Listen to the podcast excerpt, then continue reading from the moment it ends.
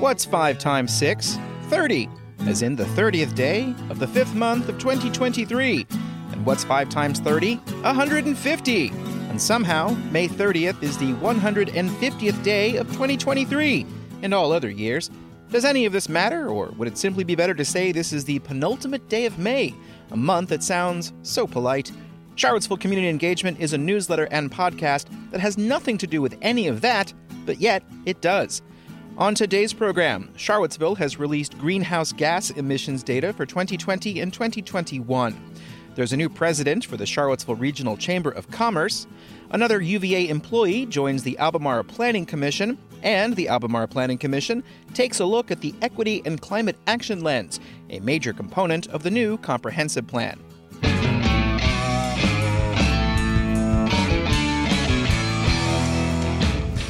In today's first subscriber supported shout out, one Patreon supporter wants you to know that Charlottesville now has an e bike lending library. E bikes are a great way to get around the community, but there are many brands and styles to choose from. Because many e bikes are sold online, it can be a challenge to try an e bike before buying one. The Charlottesville e bike lending library is a free, not for profit service working to expand access to e bikes in the area. They have a small collection of e bikes that are lent out to community members for up to a week for free. You can experience your daily commute, go grocery shopping, or even bike your kids to school and decide whether e bikes are right for you. Check out the service at www.ebikelibraryseville.org. Thank you to the Patreon supporter who wanted that shouted out.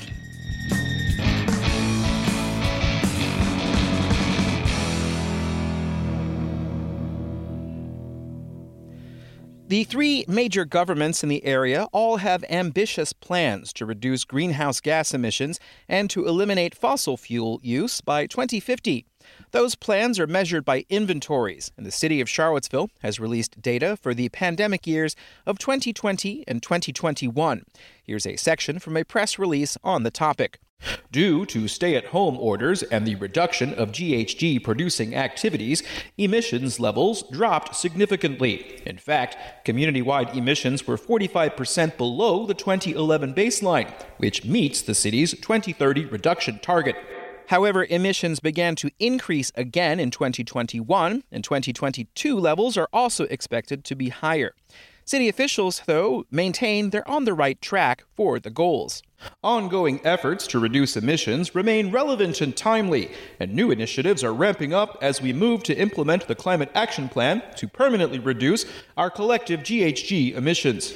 Data collected is submitted to CDP, a global nonprofit organization that runs a reporting platform used by localities participating in the Global Covenant of Mayors commitment. Information comes from Dominion Energy, Charlottesville Gas, the Virginia Department of Transportation, both the Rivanna Solid Waste Authority and the Rivanna Water and Sewer Authority, Amtrak, and the U.S. Census Bureau. You can take a look at the data yourself on the city's website. A woman who has spent many years working for the United States Chamber of Commerce has been selected to serve as the next president and chief executive officer of the local counterpart. Natalie S. Masri will begin work leading the Charlottesville Regional Chamber of Commerce this Thursday. She has spent the last 12 years at the Center for Women in Business at the U.S. Chamber of Commerce. In a press release, Masri is quoted as saying that businesses play a vital role in making our communities stronger and the Chamber is the voice of the business community, serving as a champion, convener, and catalyst. Masri is the founder of Brave May LLC. That's according to her LinkedIn profile. That's a consulting firm. Her appointment caps off a five month search to replace Elizabeth Cromwell. Cromwell served in the position for four years before stepping down earlier this year. Interim President Andrea Copeland will become the Chamber's Chief Operating Officer. Copeland began work for the Chamber as a volunteer nearly 20 years ago.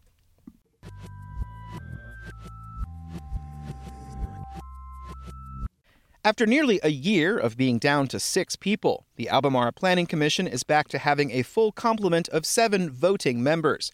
Earlier this month, the Board of Supervisors selected Nathan Moore to represent the Rio District.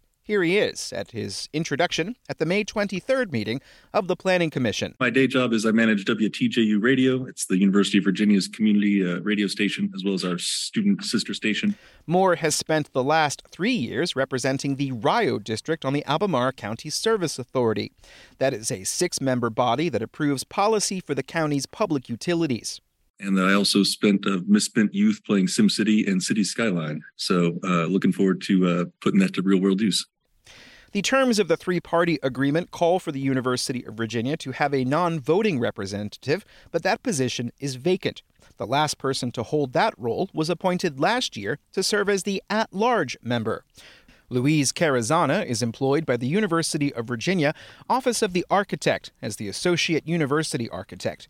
He was appointed to the Planning Commission in January of 2022 alongside Fred Missel.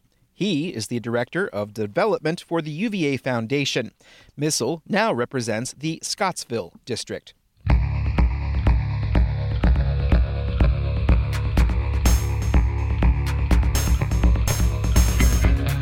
You're listening to Charlottesville Community Engagement, and this newsletter and podcast's continued existence means that many of you support local information. Would you like to support some local businesses as well? The Buy Local campaign is in full swing, and both the Albemarle and Charlottesville offices of economic development want people to consider spending locally as they shop throughout the year. The Buy Local campaign highlights small businesses within Charlottesville and Albemarle County through a multi channel, multimedia promotional and educational campaign designed to reinforce how important supporting area small businesses is to the local economy. Locally owned independent businesses with a brick and mortar presence in the city or county interested in being featured in the campaign should visit www.showlocallove.org or contact info at showlocallove.org. For more information on the Buy Local campaign, visit that website or follow them on Facebook, Instagram, or Twitter.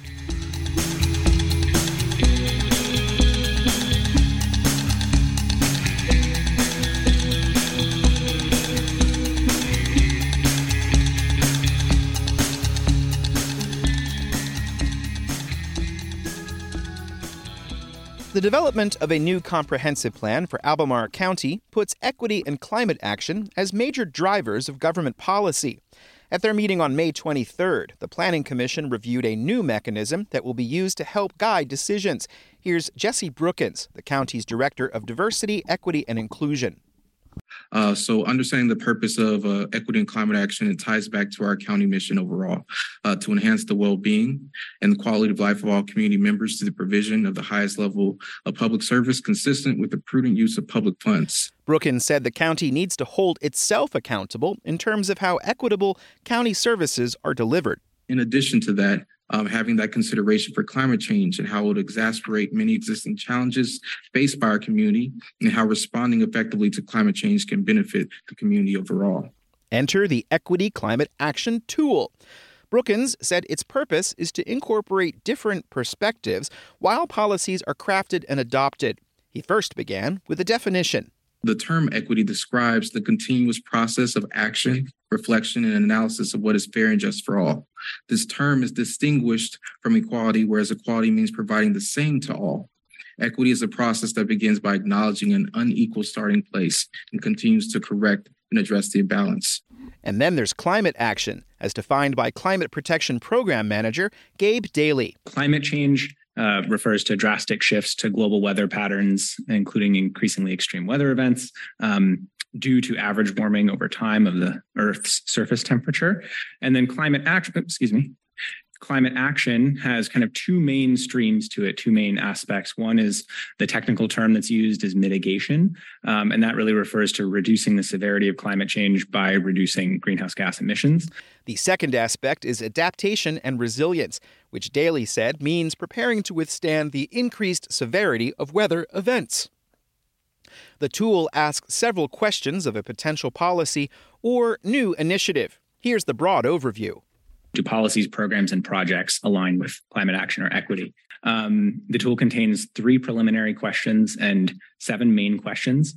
Dayley said the first three questions are a gut check. So the first one just asks, you know, is there an awareness of pre-existing disparities um, and potential climate impacts uh, in the community that intersect with that issue uh, or the topic that that's being addressed? Then there are more deeper questions which seek to get further into each issue. Each answer is scored from 1 to 3, with 1 representing the status quo, 2 meaning an incidental impact, and 3 believed to have a meaningful impact. In addition to the score, there would also be a written justification for why this score was given, as well as how the score could be improved. We also don't want this to be, uh, you know, critique for the sake of critique. We want this to help improve the work that we all do uh, in local government. The first time the tool will be used is in the development of the comprehensive plan. Commissioner Julian Bivins said he was on board with the idea of a tool, but has concerns about the practicality of the exercise. It sounds like a, a, fantastic sort of PhD sort of seminar that you're putting that you're putting together. Sort of what's the decision matrix on either on on on what the comp plan should do and what what we would expect the results of the comp plan to be. But what I haven't seen, and perhaps at some point you'll be able to point out with with some examples, how we would actually get to that score three position and what would that look like. Bivins pointed out that the most recent greenhouse gas inventory conducted by Albemarle indicated that 52% of emissions come from vehicles and 39% comes from heating and cooling buildings.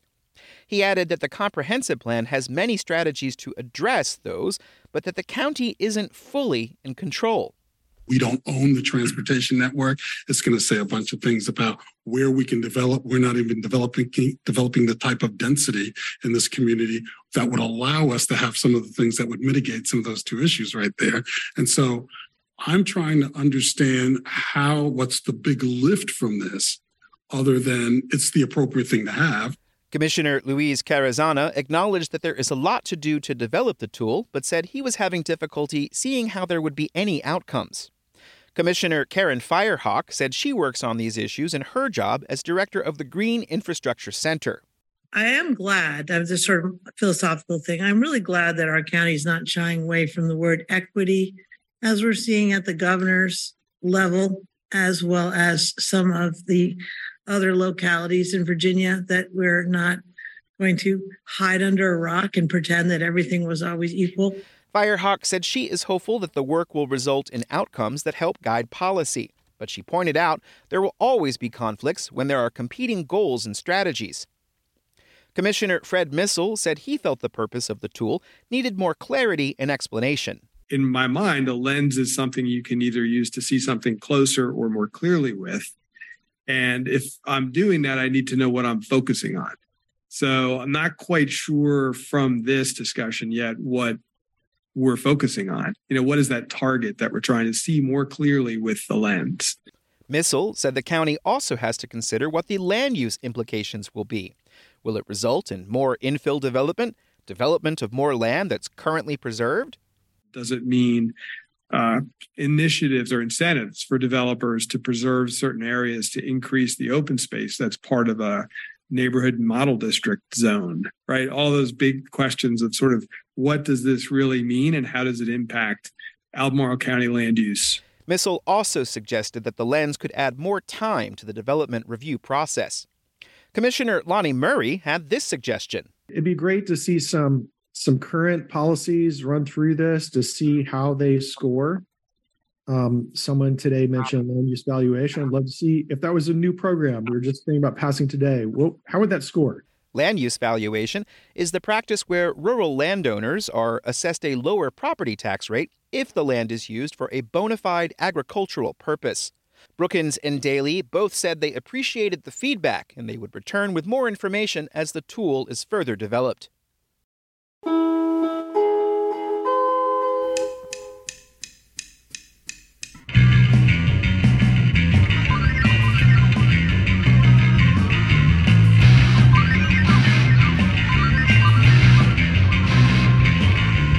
This edition of the newsletter was written and produced in the emergency room of Lynchburg General Hospital, and the podcast was recorded in the parking lot in my parents' Subaru.